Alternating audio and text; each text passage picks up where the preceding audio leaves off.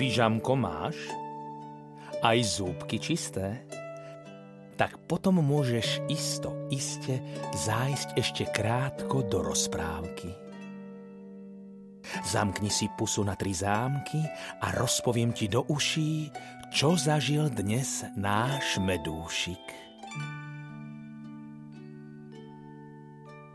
Vzduch Práce v úli už pomaly končili a Medúšik si vychutnával posledné dni babieho leta. Našiel si na lúke príjemné miesto vedľa okrúhleho kamienka a polihoval si na kúsku piesočnej pláže, veľkej asi ako detská dlaň, ktorú ku kamienku dofúkal neposedný vetrík.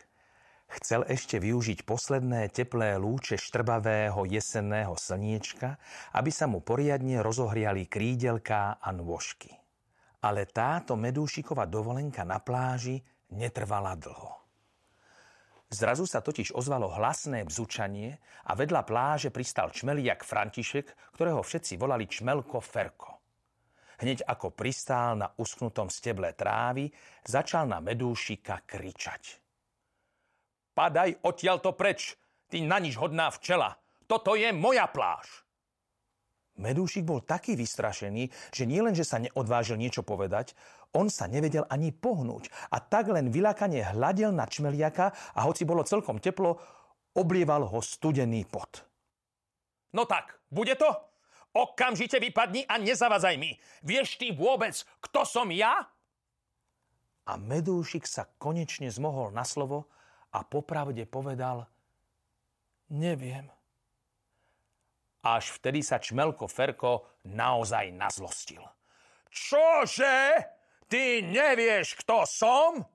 Ja som predsa najúžasnejší, najsilnejší, najúdatnejší a najkrajší čmeliak na celom svete.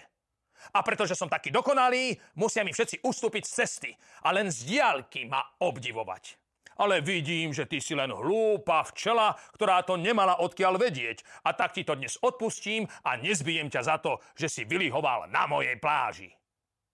No keď už si tu, môže sa postaviť hentam pod tú šalviu a dovolím ti, aby si ma počúval.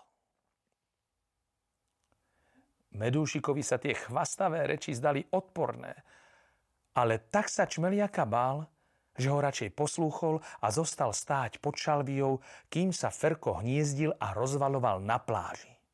A keď už svojim tučným bruchom rozrýpal celú pláž, začal sa vychvalovať.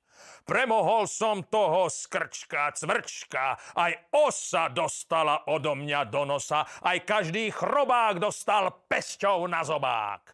Na frak dostal aj lúčný koník. A ty? Pre takú omáčku mám tiež nakladačku. Veď len pozri, aký som silný. Počkaj, ukážem ti, ako napnem svaly. Keď ich všetky napnem, som dokonca väčší ako tá vaša kráľovna v úli, ktorú ešte nikto nikdy nevidel. Isté je už taká tučná, že sa ani nezmestí cez dvere. A ja som ešte väčší a moje telo je samý sval. Pozri! A vtedy sa čmelko Ferko začal nafúkovať a hltať vzduch do svojho tučného čmelieho brucha. Už mal brucho ako balón a Medúšikovi sa zdalo, že už je väčší ako ich kráľovná, ale od strachu celkom stratil reč. No vtedy sa ozval zvuk, ako keď sa trhá v rece. Medúšik sa obzrel, či si náhodou na ostrom ružovom trni nerozpáral košelu, ale tá bola v poriadku. Za to sa v zápäti ozval veľký krik a plač. A Medúšik si všimol, že to sa rozpáralo nafúknuté brucho čmelka Ferka. Medúšik nelenil, okamžite zobral nohy na plecia a ozlom krky letel k tete Bystruške Martuške, ktorá na lúke pracovala ako lekárka. Tá Ferkovi roztrhnuté brucho zašila a nariadila mu, aby až do jary odpočíval na svojom pelechu. Už bol večer, keď unavený medúšik doletel do úľa. Chvastania a chválenia mal už naozaj dosť. A navyše sa presvedčil o tom, že každé vychvalovanie máva nešťastný koniec.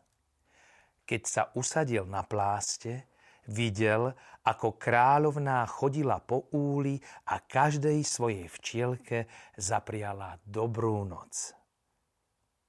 Vtedy sa Medúšikovi zdala byť veľmi veľká.